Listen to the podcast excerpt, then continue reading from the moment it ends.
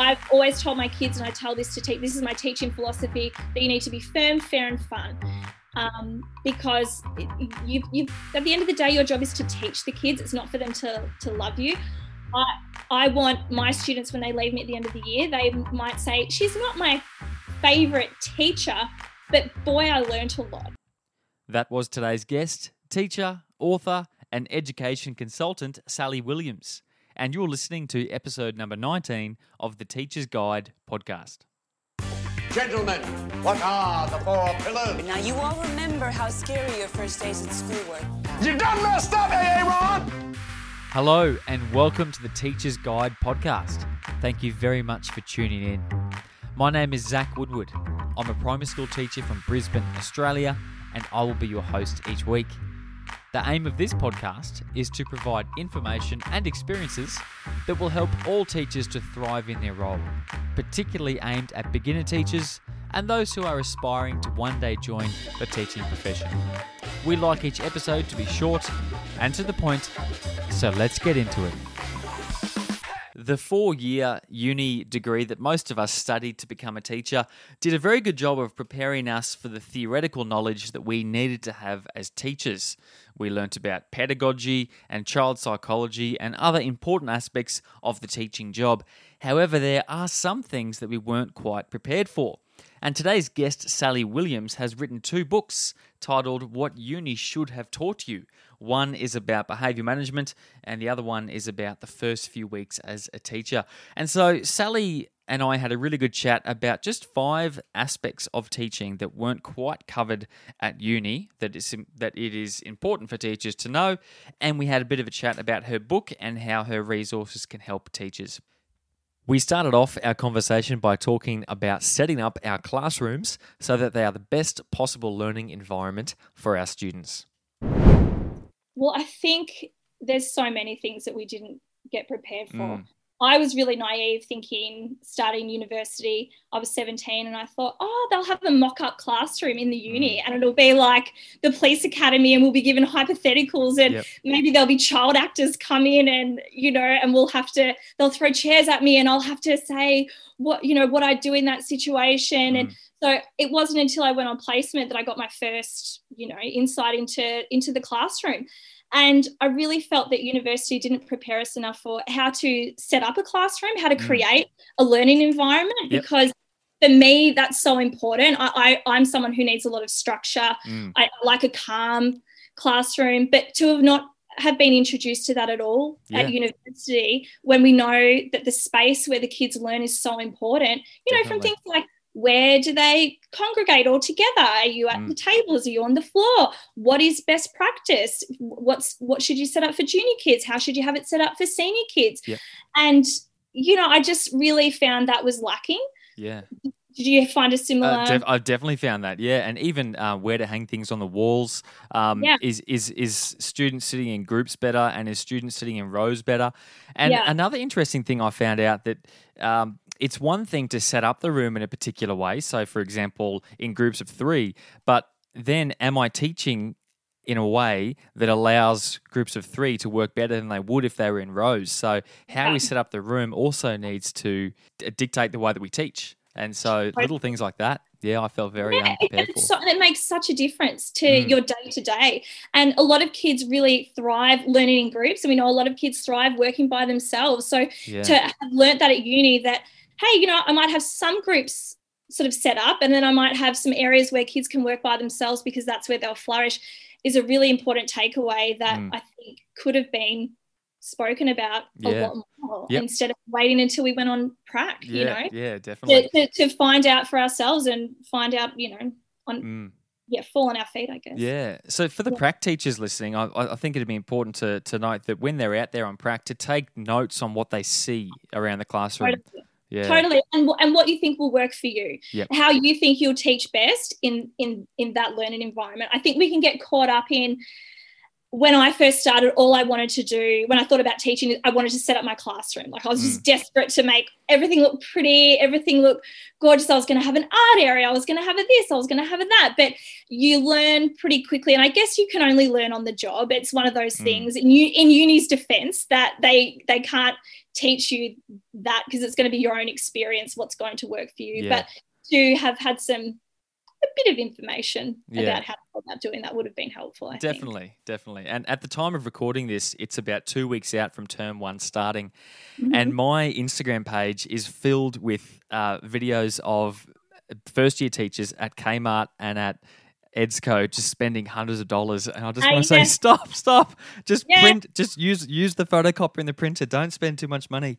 Yeah, Yeah. yeah, yeah. Well, uh, you know, we know most classrooms are teacher funded classrooms. And, yeah. and it is, you know, I think I was lucky and you're, you're probably you're a lot younger than I am. But when I Mm. first started, you know, Pinterest wasn't around. There was no Instagram, so it was sort of me on my own. I you know sewed my own cushions just to make you know tart it up a little bit. But Yep. I feel like there's a lot of pressure for new grads now to keep up with the Joneses and Yeah, you know, and does everyone have a thousand dollars to spend at Kmart Mm. to make their room look beautiful? Not everyone does, but I think a lot of people probably feel that pressure. But yeah, saying that, I think what you said, you can make the learning environment really comfortable, really engaging using just some simple tricks. yep, yeah, definitely. Yeah. Definitely. So there's the first thing, our classroom, and uh, all, all the best to all the new teachers out there right now who are making their classroom look pretty. Uh, definitely, it is exciting. yeah, it really- is. Yeah, so definitely jump on Pinterest and Instagram for some ideas.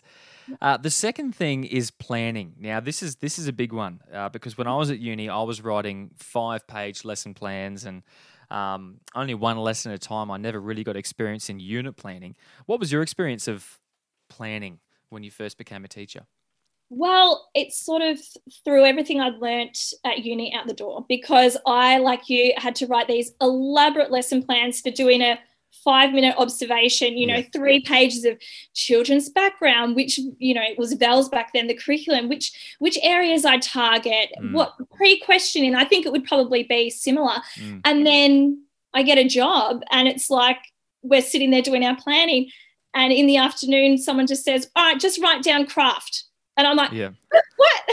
What about, you know, what about prior learning? What Yeah. about student conception? yeah. And How do I I, remember differentiate this? Yeah, my mentor teacher said to me, eh, eh, eh, like, no, no, no, that's we don't we don't have time for this. And it's No. and it's true. I think we'd like to believe that we have all this time to do this rich planning and really nut it out. But we also know that teaching, it does not go to plan, that we need a plan A, B, C, D, E. You know, how often have you have you actually, you know, if you're planning a lesson for your team and you might email them the structure of the lesson with some questions to ask, here are some resources, blah, blah, blah.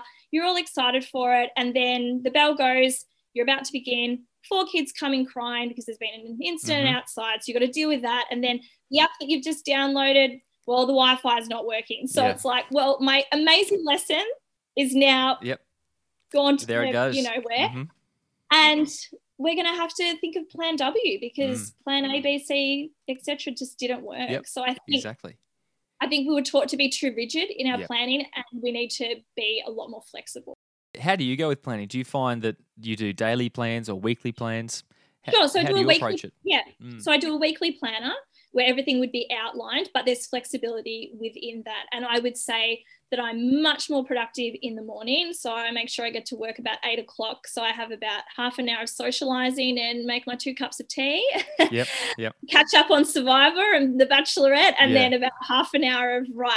Here's my day. Here's what I need to get done. This was what didn't work yesterday with that mass session. I'm continuing on today, so I need to make these changes. Mhm. Um, but I wouldn't necessarily make notes um, on my computer about that. But I would Mm. definitely have the time to have a think about it. Or you know, in the car on the way home, Mhm. that's often a really good time to have a think about what how the day went and the changes that you're going to have to make Yeah. or deep debriefing with a colleague at lunchtime Yep. after school. But Yeah. definitely morning morning person for the planning for Okay. sure. Yeah, no, great. And it's great that you mentioned that you see what didn't work today or what didn't we get through. So, how will I adapt tomorrow's lesson?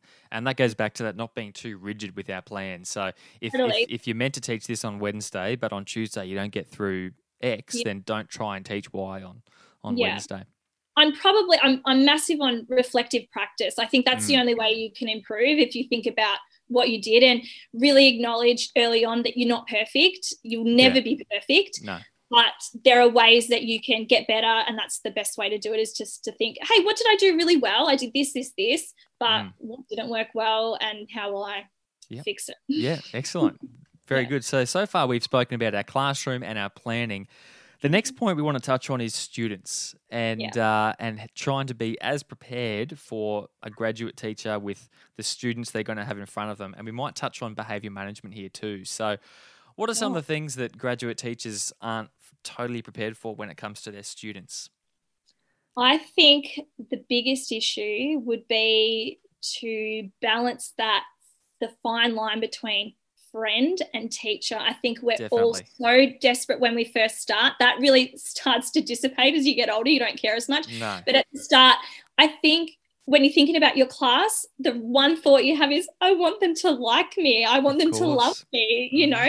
And, and how do I go about doing that? But we can really make a mistake by giving them too much too soon, Yeah. really not have a lot of boundaries. Mm. And then all of a sudden, you've sort of done yourself in because at the end of term one, you know they're not really adapting to the structure of the class that well you know Yeah. you're giving in to them you know complaining or saying wait can we play a game now can we do this and they're sort of Yeah. running running riot so it's a Yeah. really tough lesson to learn someone told me once sally don't smile till easter Yeah. and Yep.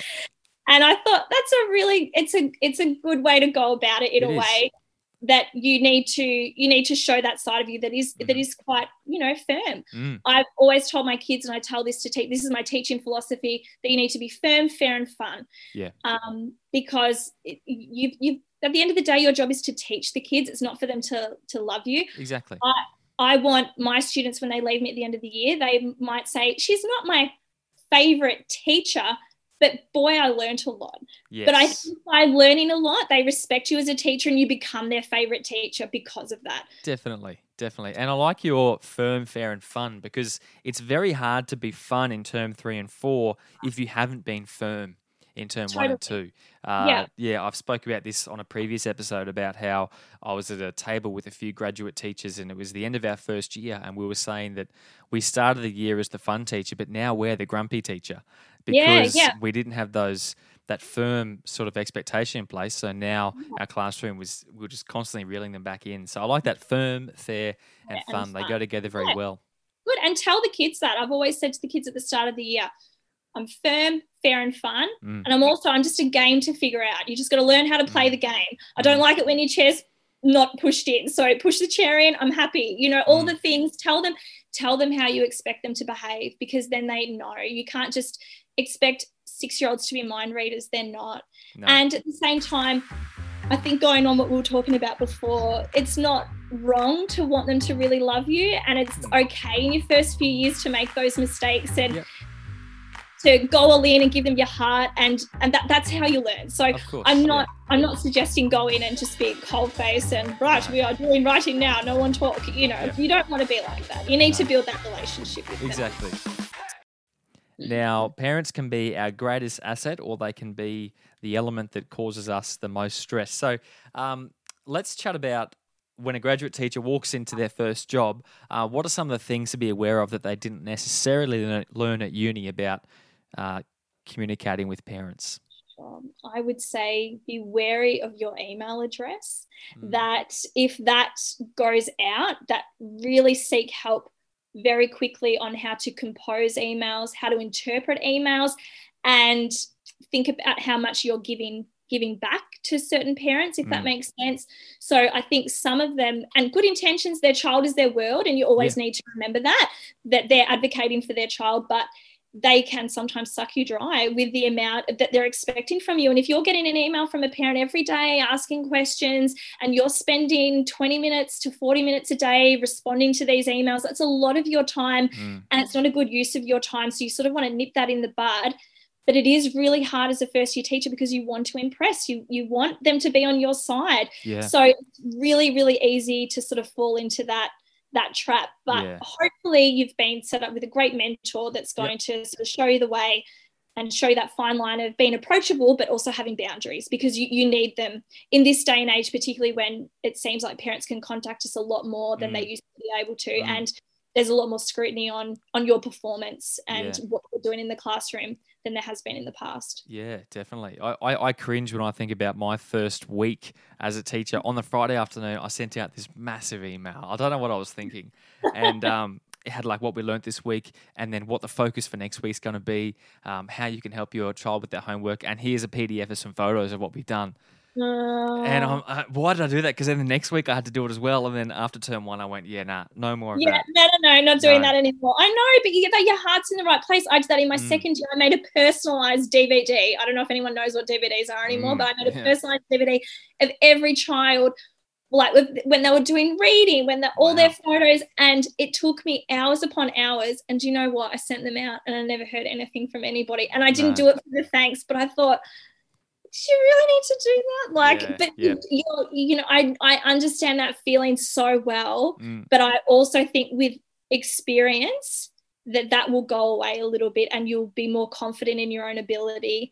Um, but at the start, it is really terrifying dealing mm. with parents. I remember that thinking yeah. that, you know, it depends on which school you're at. There's lots of different boundaries people face. I work at a school where there's, there's strong parent involvement, which is great, but it can yep. also be quite difficult. But you might be at a school where there's not a lot of parental involvement and that's hard to sort of get them on board and, and you want to be communicating with them mm. but you can't um so yeah, yeah I, would, I would just say have a chat to your mentor and other teachers around you to support you in that because every school will have a different policy with how they deal with parents i mm. guess mm-hmm. um, but i think also look at them as your ally i'd, yeah. I'd say 99.9% are on your side yep. they want to help they want to help their child. They're going to be happy to listen to you if you want to talk to them about something. So be open and honest, um, but just make sure you have support around you to help you do that. Yeah, definitely, definitely. And and if a teacher in their first few weeks does get an email with a parent questioning something, what yeah. what should a teacher do before they click send and start well, typing? First of all, I always, because I am guilty of this, I read emails, the tone of emails completely wrong. I'll mm. have an email that's probably harmless, and I think, oh, they hate me. Yeah, so find someone in your year level, your team who has good perspective that might read it first for you. Mm. Get someone else to unpack it. Um, probably possibly your mentor teacher. But if it's if it's something that you think, you look, I'm just not sure about this, I would bring it up with your leadership team, either your AP or your principal, and get and hand it over to them because you're not expected to be doing that at this stage, you know, deal and you don't want to get into an essay back and forth. No, no. Um, yeah, and you'd rather, I think, when you get those emails, the best thing you can do is say, you know, say they're upset about something. Say, can you know, can hear, can tell that you're upset. Um, would love to have a chat to you about it in person because mm. when people can sort of be keyboard warriors and get all their oh, anger and aggression out in in through words but when you see them face to face it's often a different story. But again yeah. have someone on the leadership team there with you to support you with that. Definitely. Yeah. Yeah definitely. Yeah having someone there at the meeting with you um, is very useful. I did that a lot in my first few years. I had the deputy with me if there yeah. was ever a meeting. It was great. It just really helped me Oh, yeah. for sure. Or, you know, can, if, if you've got a joint teacher office or joint classroom, leave the door open so the other teacher can hear what's happening. Mm. And then we have a little, this is a little trick that you'll learn. If you've got someone in that you know is going to spend an hour of your time, yeah. someone, will, someone will call our office and then the other teacher will come in and go, "Oh, Sally, you've got a phone call." Yeah. Um, so you can go, "Oh, Genius. sorry, I've got to wrap this. I've got to wrap mm-hmm. this up. I've got a mm-hmm. phone call." Mm-hmm. We actually have a similar thing that we do. Yeah, um, yeah. We walk in and go, "Oh, you're late for that meeting." Yeah, we've got that meeting. It's in five minutes. Sorry yep. to interrupt. Yeah, well, you have to. You got to wrap them up. Yeah, because some parents yeah. they just love chatting, and yeah, the meeting could go forever. Oh boy, yeah. Mm-hmm. and the last point to talk about today is an interesting point, and that's about our colleagues because we mm. don't teach alone. We're not in silos by ourselves. We're in a organisation filled with other colleagues. So, uh, what are some of the tips for uh, approaching that that we don't necessarily learn at uni? Well, I think uni tried to do that with group assignments, and we all know. I don't know anyone that goes, "I loved group assignments. No. I loved catching no. up with people that lived three hours away from me and tried to teed in with all of our part-time work and someone ended up doing the whole thing because it was just too hard mm-hmm. so i mm-hmm. think a lot of people are scarred from that experience to oh, be honest yeah. with others but i think we're not probably told how important it's going to be to have a collaborative approach to your teaching. Um, Yeah. That you, it, it would not be common, I wouldn't think, in this day and age, just to be in a standalone classroom by yourself, in charge of all your own planning. That things are done very, very differently right now. So, my advice would be that I would go in and sort of have a sort of a sit back sort of attitude, just see how everything sort of evolves in your team. Get to know your team, you know, Mm. suggest going out for lunch. These people will end up being your family. They really Yeah. will be.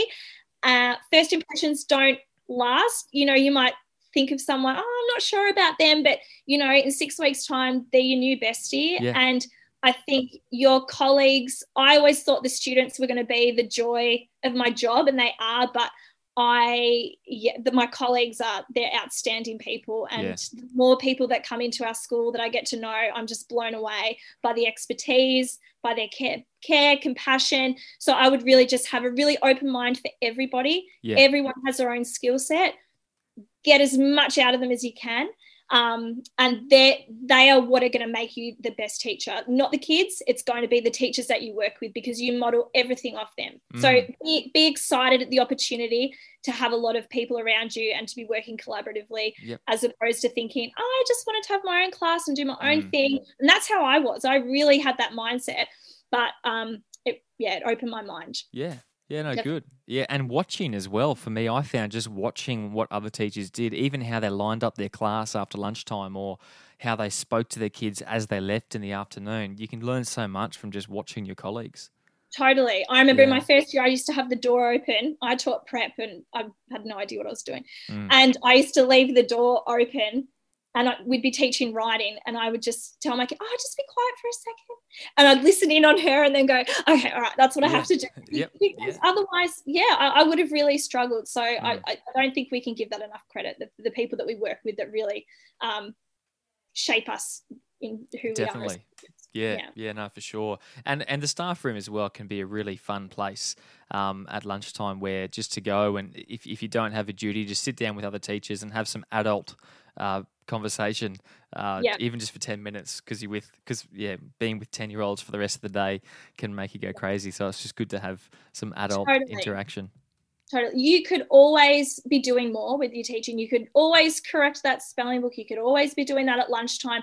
But I think that's just such an important outlet. Go to the staff room, make a cup of tea, have a glass of water, sit down, talk about the block and who went home or the basketball game that you're all watching on, you know, your NBA live scores or whatever, Mm. and have that have that time Yeah. because the kids actually we we say that at my school a lot. The kids look at the behavior and the relationships that our colleagues have with one another Yes. and Yep. we're a school that's known for yeah, we're, we're a large school 50 50 teachers but Yeah. we're all like quite a big happy family i mean Mm. you know like every family there's issues but for the most Mm. part it, it works like that and i think the kids see that and it really helps shape the positive culture of the school Yeah. so Yeah. you need to you're going to be someone that's preaching how to be kind how to be inclusive how to be all those things so you need to do that yourself Yeah, yeah, that, that's actually really important. Yeah, we, we can't say to our students, "Be nice to those students around you." If uh, Yeah. if if the teachers are all screaming at each other behind their backs, it's not a good not a good look.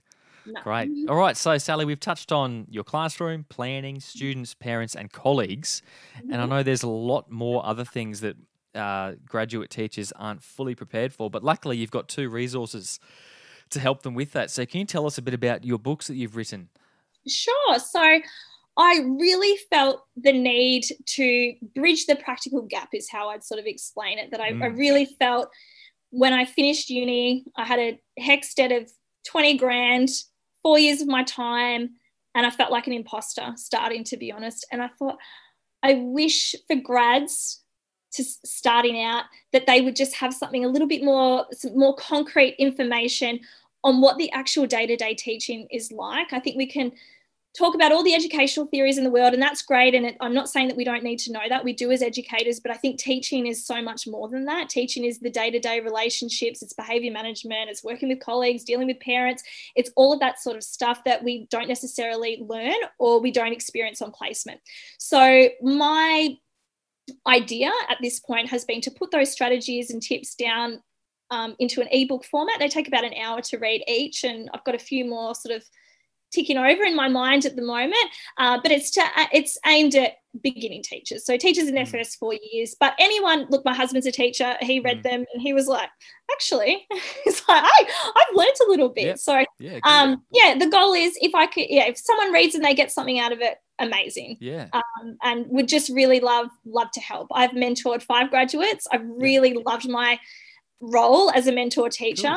Cool. Um, and yeah, just to have been able to instead of you know in the first few weeks of teaching giving them information overload for them to have had like a little helpful handbook ready to go that they can draw on, I think would be mm. really, really helpful. So mm. one of them is available for free at the moment. You yeah. can get on Teachers Pay Teachers or you yeah. can email me directly. Um, and then I've got another book, Behaviour Management, as well, that you can purchase on my website. Fantastic. Education.com.au. Excellent. So I'll put all of those links in the show notes to your Teachers Pay Teachers, to your website, and to your Instagram. Uh, Sally, thank you so much for joining us on the podcast today It was a pleasure. I had so much fun. Thank yeah, you. No, that's great. Lots of things people can take away, and I'll write a summary of notes in the show notes. But I particularly liked your firm, fair, and fun. I've heard firm and fair, but the fun element on the end, I think those three go together very well. So thank you for sharing. Got to be fun. Mm. Kids deserve a fun teacher. They do. They do. Yeah. All right. Well, Sally, all the best for the rest of your week, and we'll talk again soon. Thank you. Bye. Bye. And that brings us to the end of today's episode. If you would like to check out one of Sally's books, in particular the free one that won't be free for much longer, the links are in the show notes below and on my social media. So check it out there. And wherever you are in your teaching journey, I wish you all the best. And please join us next week for episode number 20 of the Teacher's Guide podcast.